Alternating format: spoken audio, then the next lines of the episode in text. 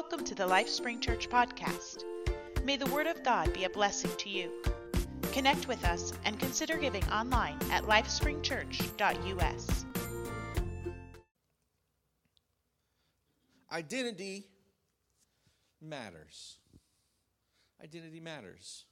We know each other by our identity. You know me probably by the identity of my name, which is Todd. I know you by the identity of your name, which is what it is. I'm not going to name everybody here today.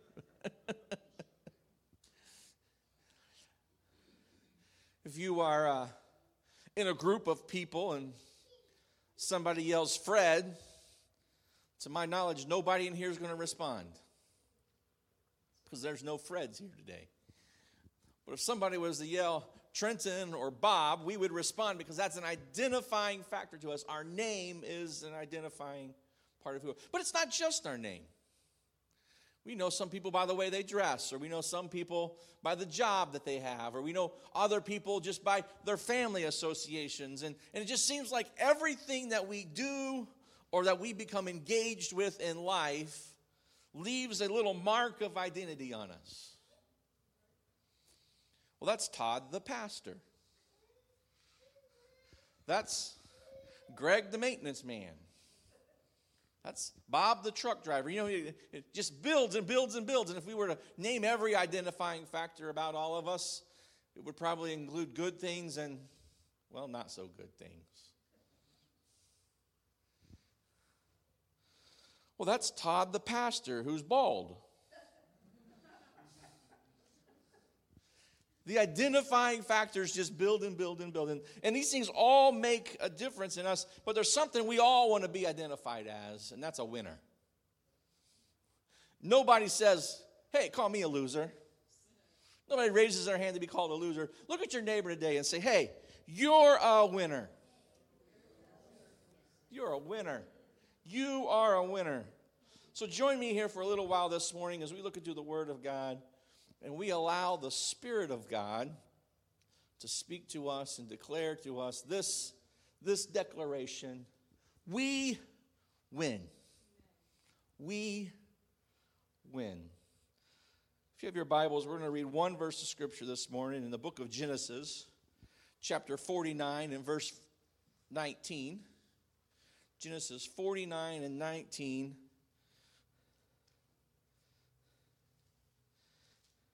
It's talking about one of the children of Israel, one of the 12 children of Jacob, whose name was changed to Israel. This young man's name was Gad. It says, Gad, a troop shall overcome him, but he shall overcome at the last.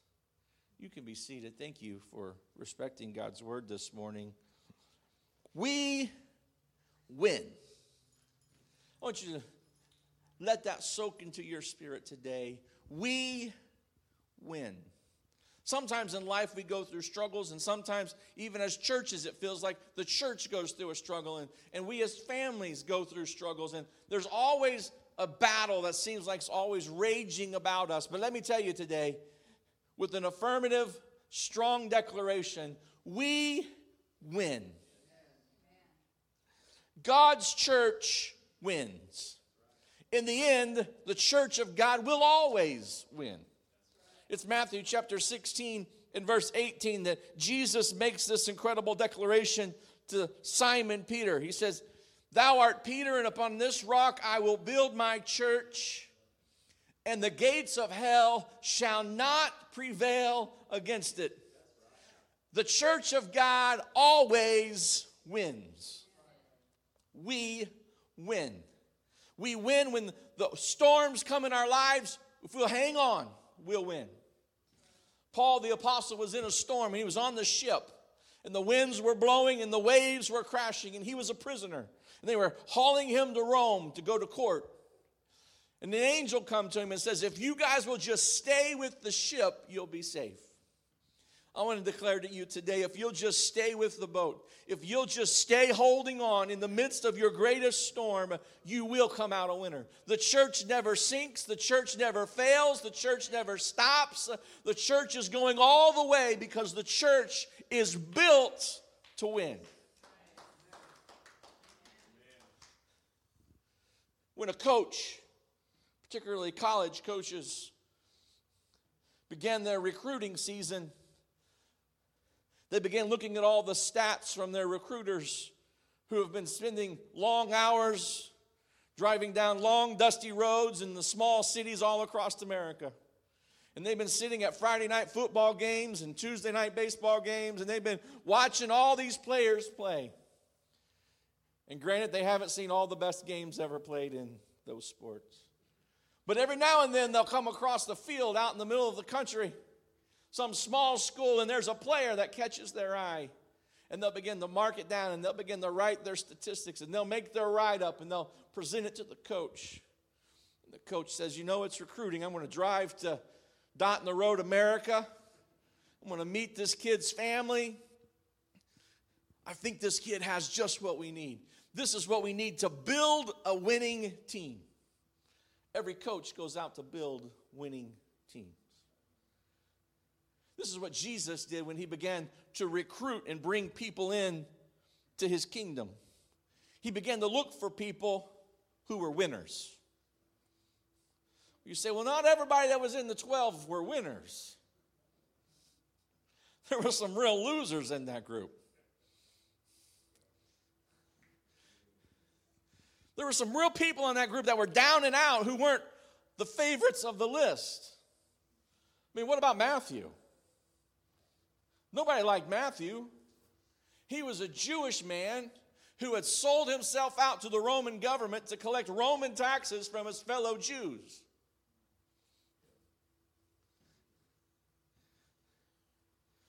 He probably wasn't, oh, here comes Matthew. It's probably, here comes Matthew. Matthew didn't walk down dark alleys alone. There probably was some getting to know each other when the 12 were put together and they came to their first, I don't know what you would call it, their first business meeting with Jesus. I don't know. First commission meeting with Jesus. Let's all get together for dinner tonight. And Matthew walks in the room and everybody's like, Really? You invited one of them?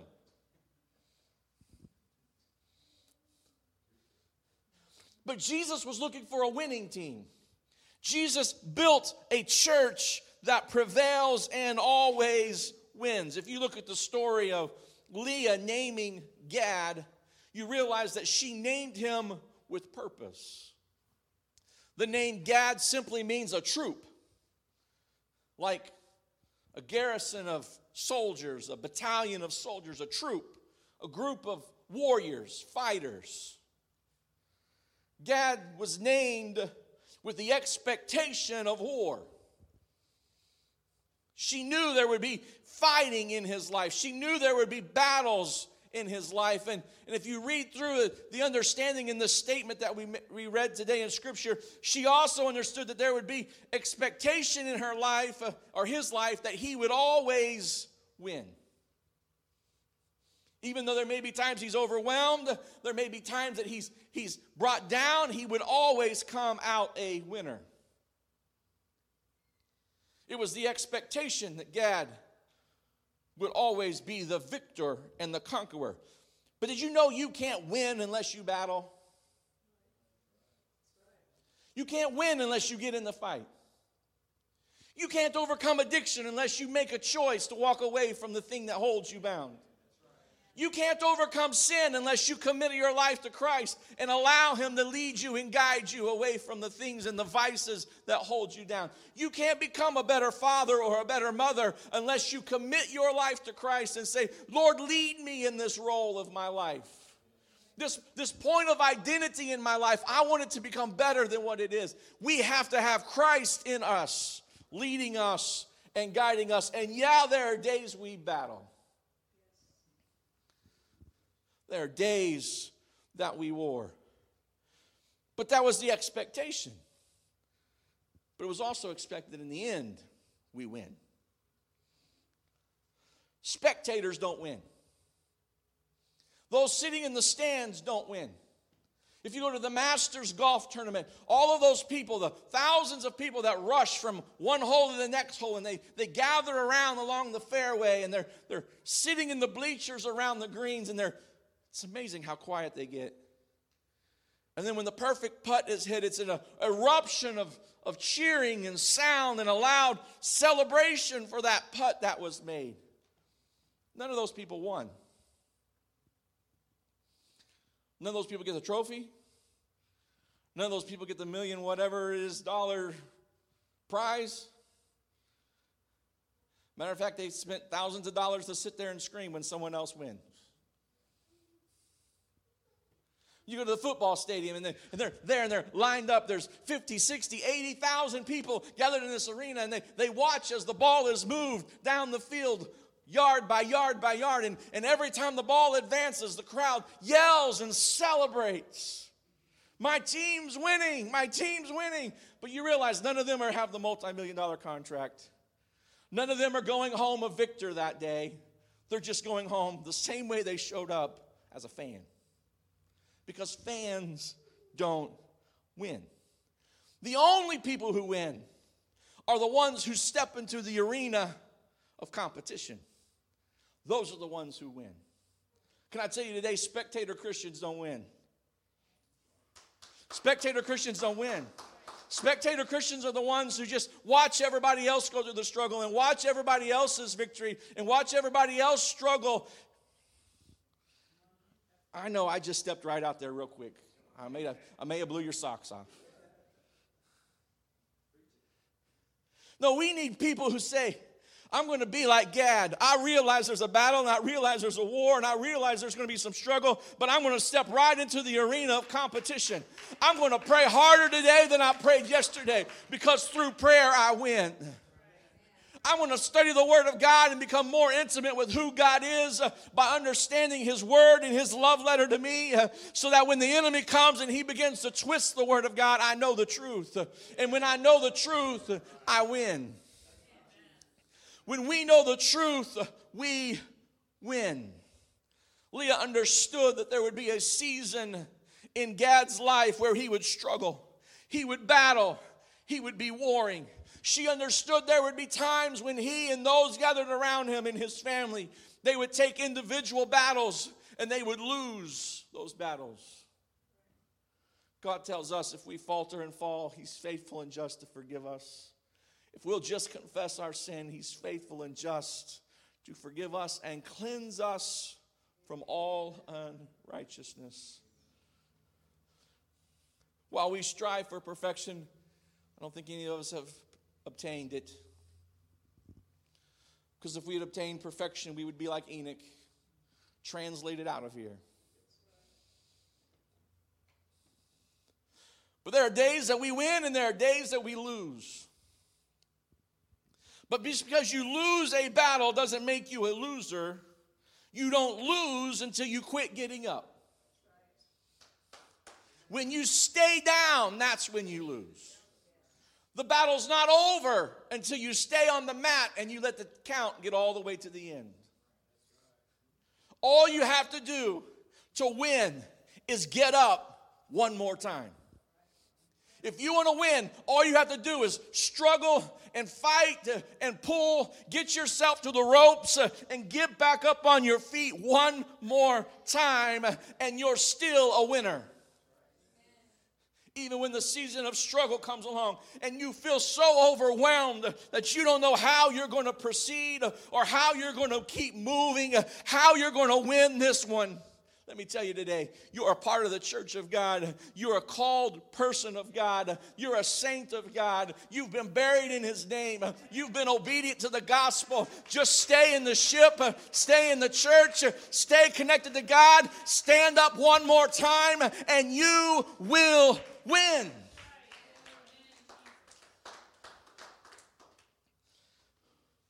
We win. In the end, we win. It's not just so much about the church, but there are us individuals who are growing in Christ and learning about this relationship with God. And everybody deserves and should have a disciple maker in their life. We should all have somebody who's helping us grow in our relationship with God. We come to church on Sundays and we get our hour or 45 minutes of teaching, 30 minutes of preaching. If you only ate one meal a week, it probably wouldn't work out so well. You can tell I eat more than one meal a week. We need more than just Sunday to be growing and, and successful and have the strength to win our battles. We need somebody in our life who's a disciple maker. They're making us into a disciple of Christ, they're leading us into what it means to be a disciple. They're a coach. Everybody likes the idea of having a coach until drills start. Ain't that right, Ed? They all like the coach until drills start. Ed gets these boys out there on the football field. It's coming up here in a few weeks. Hey, boys, it's August. It's 195,000 degrees outside. Line up on the 10 yard line. Run till you die, then we'll start over. Coaches challenge us, they push us beyond our comfort zone, they call us to deeper commitment, they lead us in deeper commitment. They set a mark for us to, to strive to obtain. If it offends you and the pastor asks if you've prayed, the altars are open. That's just a coach. That's just someone trying to help you be better. That's just someone saying, I'm setting you up for success. I'm setting you up to win. Your struggle right now is deep and your battle right now is hard and you, you're carrying some wounds right now. But what you need to find is a place where you can get into the presence of God. Find you a secret place uh, where the Bible says the balm of Gilead can be applied, the soothing of the presence of God can sweep over you. His spirit can go down into your soul where it's been hurt or offended or, or damaged, where that deep wound is, and He can begin the healing process because in the end, He's making us winners. Everybody deserves a disciple maker in their life. But God designed us to be a part of the church. The church is not a metal building with sheetrock and lights and chairs and carpet. We call it a church, but it's really not the biblical church. It's a temple, it's a tabernacle, it's a place of meeting, it's a we call it a church. But the real church, the Greek word is the ecclesia. It's the people, it's the called out people of God. And it is this group of people, the people that have this identity, the church, who are winners. He said, Upon this rock I will build my church. He wasn't talking about bringing a crane and building a big metal structure and putting a nice tall steeple on it and glass windows and a big sign out by the road that said, The Church. No, no, he was talking about taking people. People whose lives have been broken and bruised and abused. People whose lives have been damaged and ran through the wringer. People whose lives have been shipwrecked and bringing them together and saying, Hey, I'm going to make you a winner. Hey, come and join my team. I think you'll fit perfectly on my winning team. How many thankful God came by your house and recruited you one day? The Bible says no man can come unto the Father except the Spirit would draw him. It was probably in a dark moment, probably at the dead end road in our life, uh, that the Spirit of God began to speak. Uh, it's when everything else had failed us and we began to listen to the Spirit. Uh, and God says, Hey, I still love you. Uh, hey, I have a better hope for you. Uh, hey, I have a promise for you. I have a life abundant that's waiting for you to live. Uh, come and join my team. You can win. come join my team. I have a team of winners. And how magnificent that moment was. You said, All right, I'm no longer a team of one, but I'm going to join the team of God. I'm no longer going to fight on my own, but I'm going to mount up with the troop. I'm going to get in the crew. I'm going to enlist in God's army. I may have felt like a bunch of dead bones in a valley, but I feel like I'm coming alive and there's a group around me that's alive, uh, and together we will fight until we win. This group of people, the Bible makes reference as the church being our mother. The church is our mother. It is when Zion travails or the church travails that children are brought forth. It is the church that nurtures us and grows us and matures us. It is where iron sharpens iron. It's where we rub shoulders with one another in fellowship. It's where we grow in the grace of God because we get to deal with each other's humanity. It's the beauty of the church. Just as Leah was the mother of Gad and she saw something in him. She saw something in that child. She said, You are a winner. You are a winner. I want to tell you today, Life Spring Church, when we look at you, we say, You are a winner. You're a part of a winning crew. You're a part of the winning group. You're a part of the church that doesn't fail. You are a winner today. The world will do everything it can to bring us down. We live in a life that's full of stress. We live in a life that's full of angst. We live in a life that's full of turmoil and chaos. If you listen to media, it doesn't take very long before your own head starts to spin.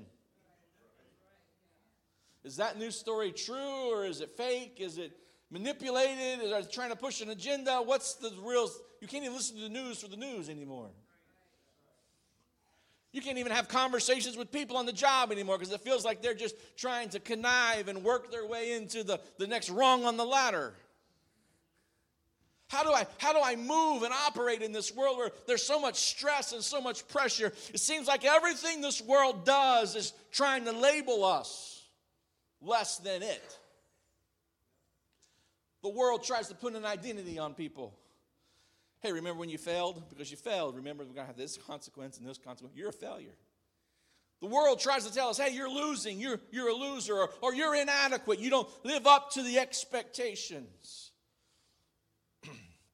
Of course, the world always moves the expectation. It's like the carrot in front of the donkey.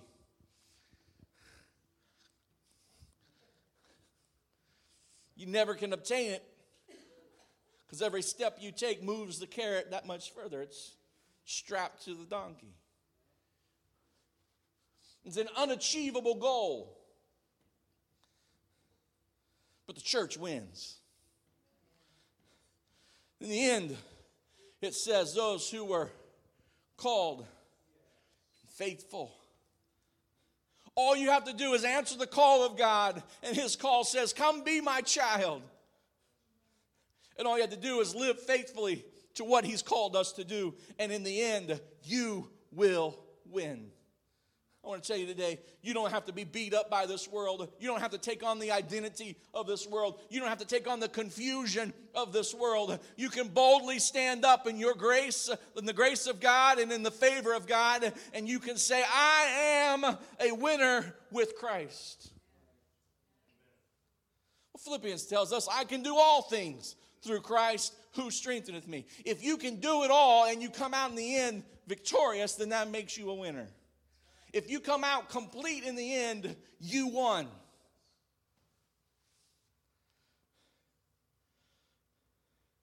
Because you're a part of the church, you are a winner.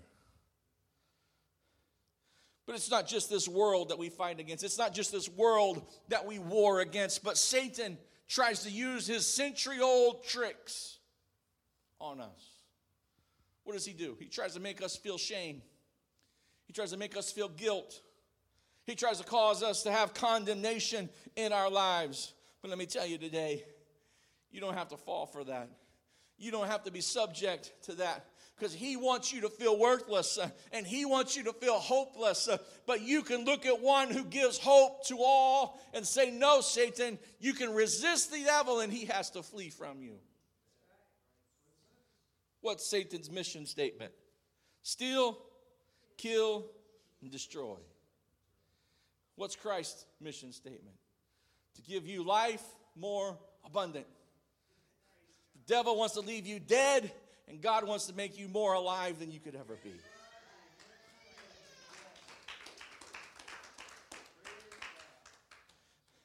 So when Satan comes along, you can just remind him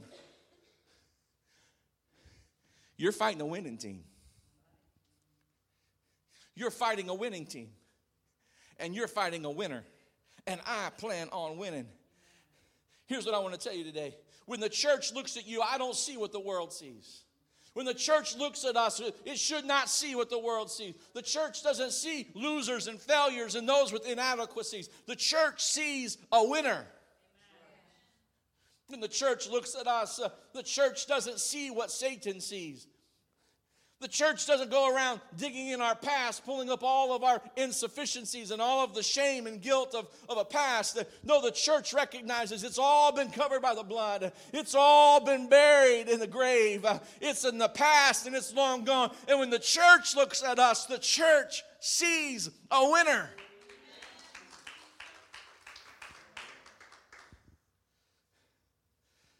My pastor asked me what was I pre- going to preach today, and I told him he shared this illustration. I said, Well, I'm stealing it.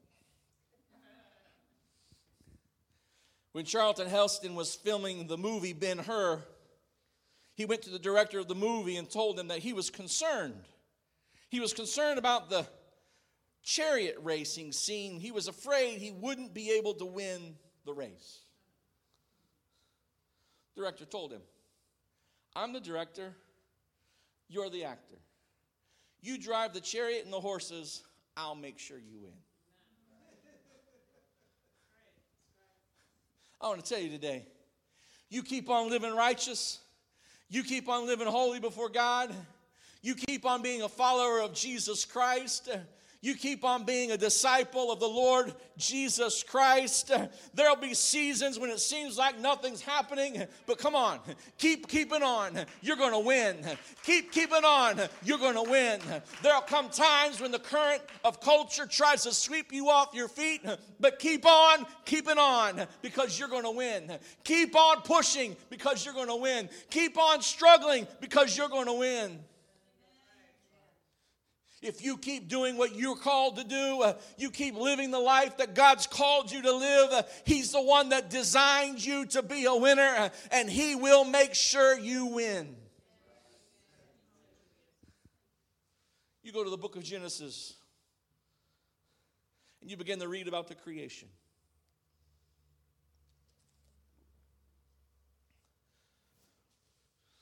And the first day, God said, it is good. And the second day, God said, It is good. Third day, fourth day, fifth day. That fifth day created humanity. No, the sixth day created man. Fifth day it was always good. Sixth day, he reaches down to the dust of the earth, forms man, this moment in time, we are simply the creation of God. But He does something dramatically different than He did with all the other creation.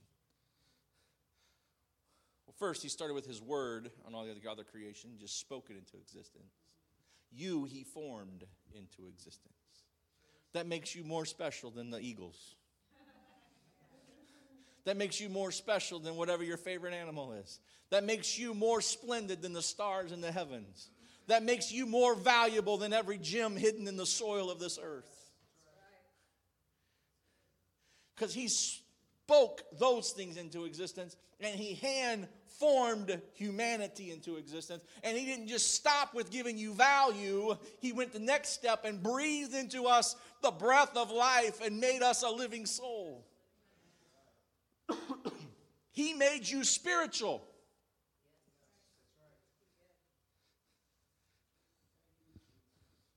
My dog loves me because she gets food from my paycheck and because I scratch her underneath her ears. And because every now and then I'll throw a ball and she can go chase it and sit down and be tired. That's why she loves me. There's no, if you're a pet lover, please don't get mad at me. There's no spiritual connection between me and my dog. My dog doesn't have a soul. I know all dogs go to heaven, but my dog doesn't have a soul. God said, Let there be dogs, and there was barking. And it hasn't stopped. Oh, I said it out loud. But he breathed into us a living soul. We now have a connection between our humanity and his divinity. There is this, this other realm that exists. And that's where we win. That's where we win. We are victorious, not in our humanity, but we are victorious in our spirit because it is not by might uh, nor by power, but by His Spirit, says the Lord. His Spirit brings us victory. But what did God say on the sixth day? It is good. And he rested on the seventh day and he looked at everything that he had made and he said, It is all good. My point is, you're good. Don't believe the devil when he tells you you're a mess up. Don't believe the devil when he tells you that you came off the clearance rack. Don't believe the devil when he thinks that you are a reject pulled from the back closet and put on the shelf on a discounted price. You are the primed, perfect, hand created, shaped image that God wants you to be. You are designed how God wanted you to be designed. Your will and your power and your spirit and your attitude and your talents and your gifts. If you'll let the Holy Ghost and the Spirit of God use them, you will reach your greatest potential. You will win. So you're on God's team, and that means we win. When the church looks at us, the church sees a winner. I want to challenge us this morning. If you're here today and you've heard this word and you've been going through a struggle and you've been going through a battle, I want you to just re- release the war and embrace the worship. Release the battle and just be who He calls you to be. Quit cursing at the darkness and just stand in the light of Jesus Christ and let it wash over you. Quit stressing over it and let His Spirit fill you fresh and new again. Because there is power in the name of Jesus. We sing it, there's power in the name of Jesus. There's something about entering into His presence and just letting His Spirit begin to move and to flow over us. It changes us, it transforms us.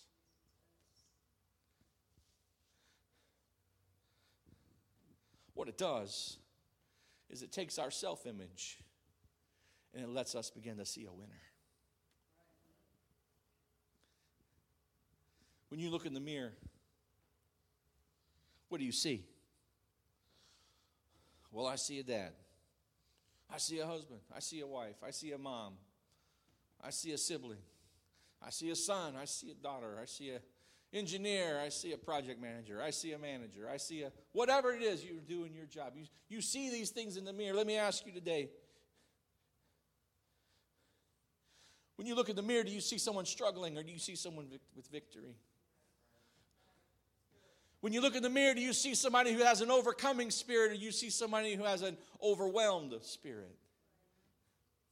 When you look in the mirror, do you see somebody who has a clean conscience before God? Or do you see somebody like Achan, Achan, who has some stuff hidden in the tent and it just weighs heavy on your conscience. I want to tell you today winners are transparent with God. Winners can walk into the very presence of God and they say, All right, Lord, I relinquish it all. I make a new, fresh surrender to you.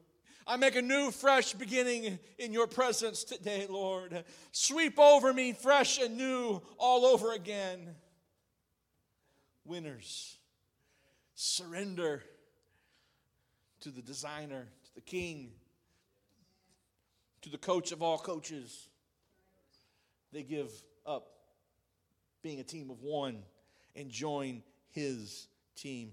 If you're here this morning and you've never been obedient to the gospel of Jesus Christ and you say, What is the gospel of Jesus Christ? I'll tell you. Great question. To join God's team, you just obey the gospel. Paul talked about it in Second Corinthians. He mirrored the life of Jesus Christ when he was teaching the gospel.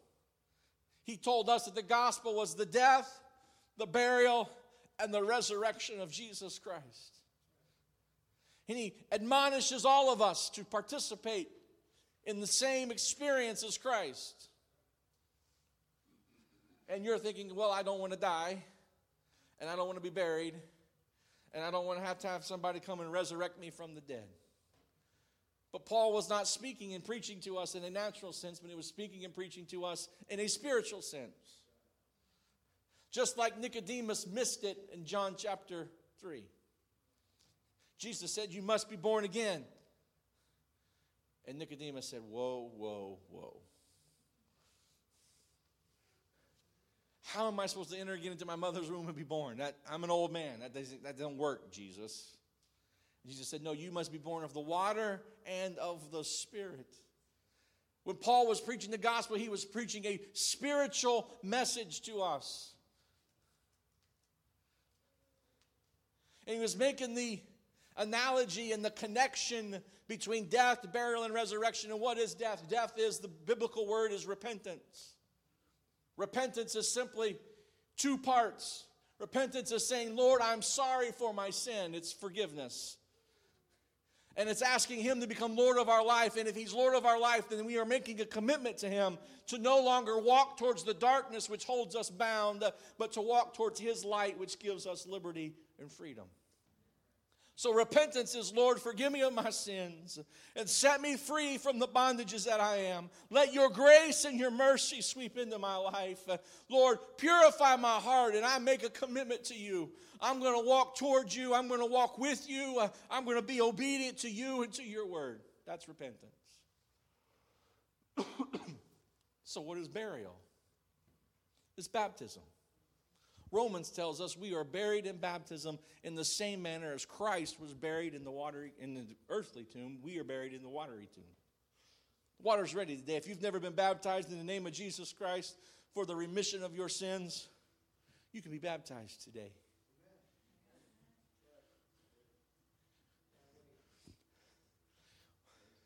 Hey, when things die, you bury them.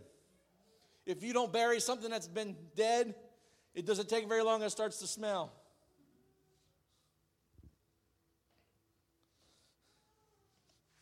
I found a gecko in the filter of our the pool.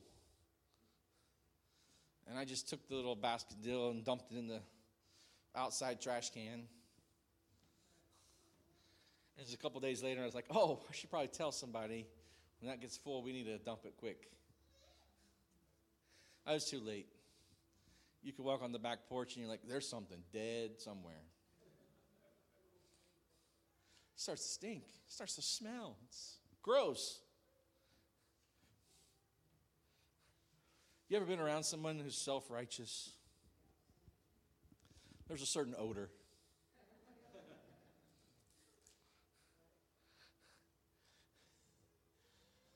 Repentance is beautiful.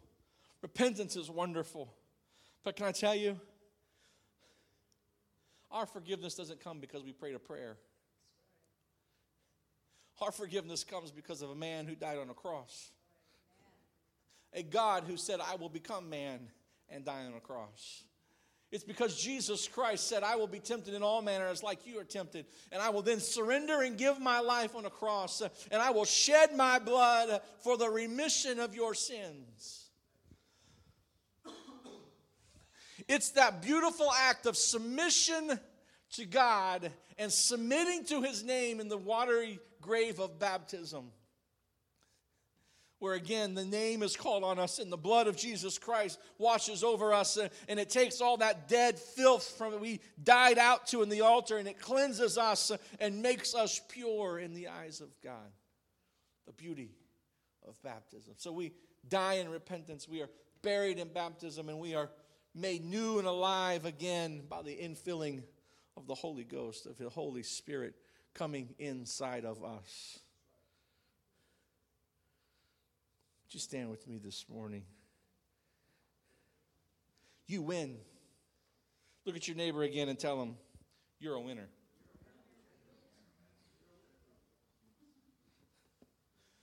It's beautiful when you can look at somebody and tell them, You're a winner.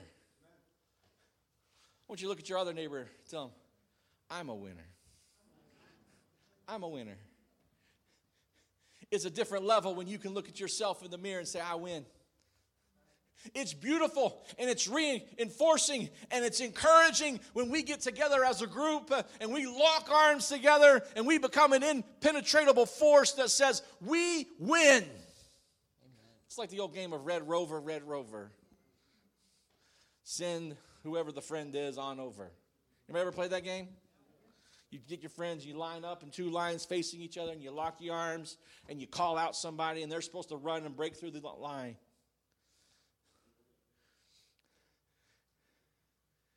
Sometimes it feels like that's how it is. Satan screaming, Red Rover, Red Rover, send Todd right on over. No, Todd's going to stay right here in the line. I'm going to keep my line strong. So the enemy says, All right, I'm going to send doubt running your way. And when we're linked arms with one another, doubt just bounces off the wall. I'm going to send guilt from past shame. Shame comes running as fast as it can across the front yard. Bam! Hits the hits the wall and falls down. Condemnation comes running and starts to break through and gets hung up, hanging over a couple sets of arms all locked together. But man, we're committed. I'm not letting go. We're part of a winning team.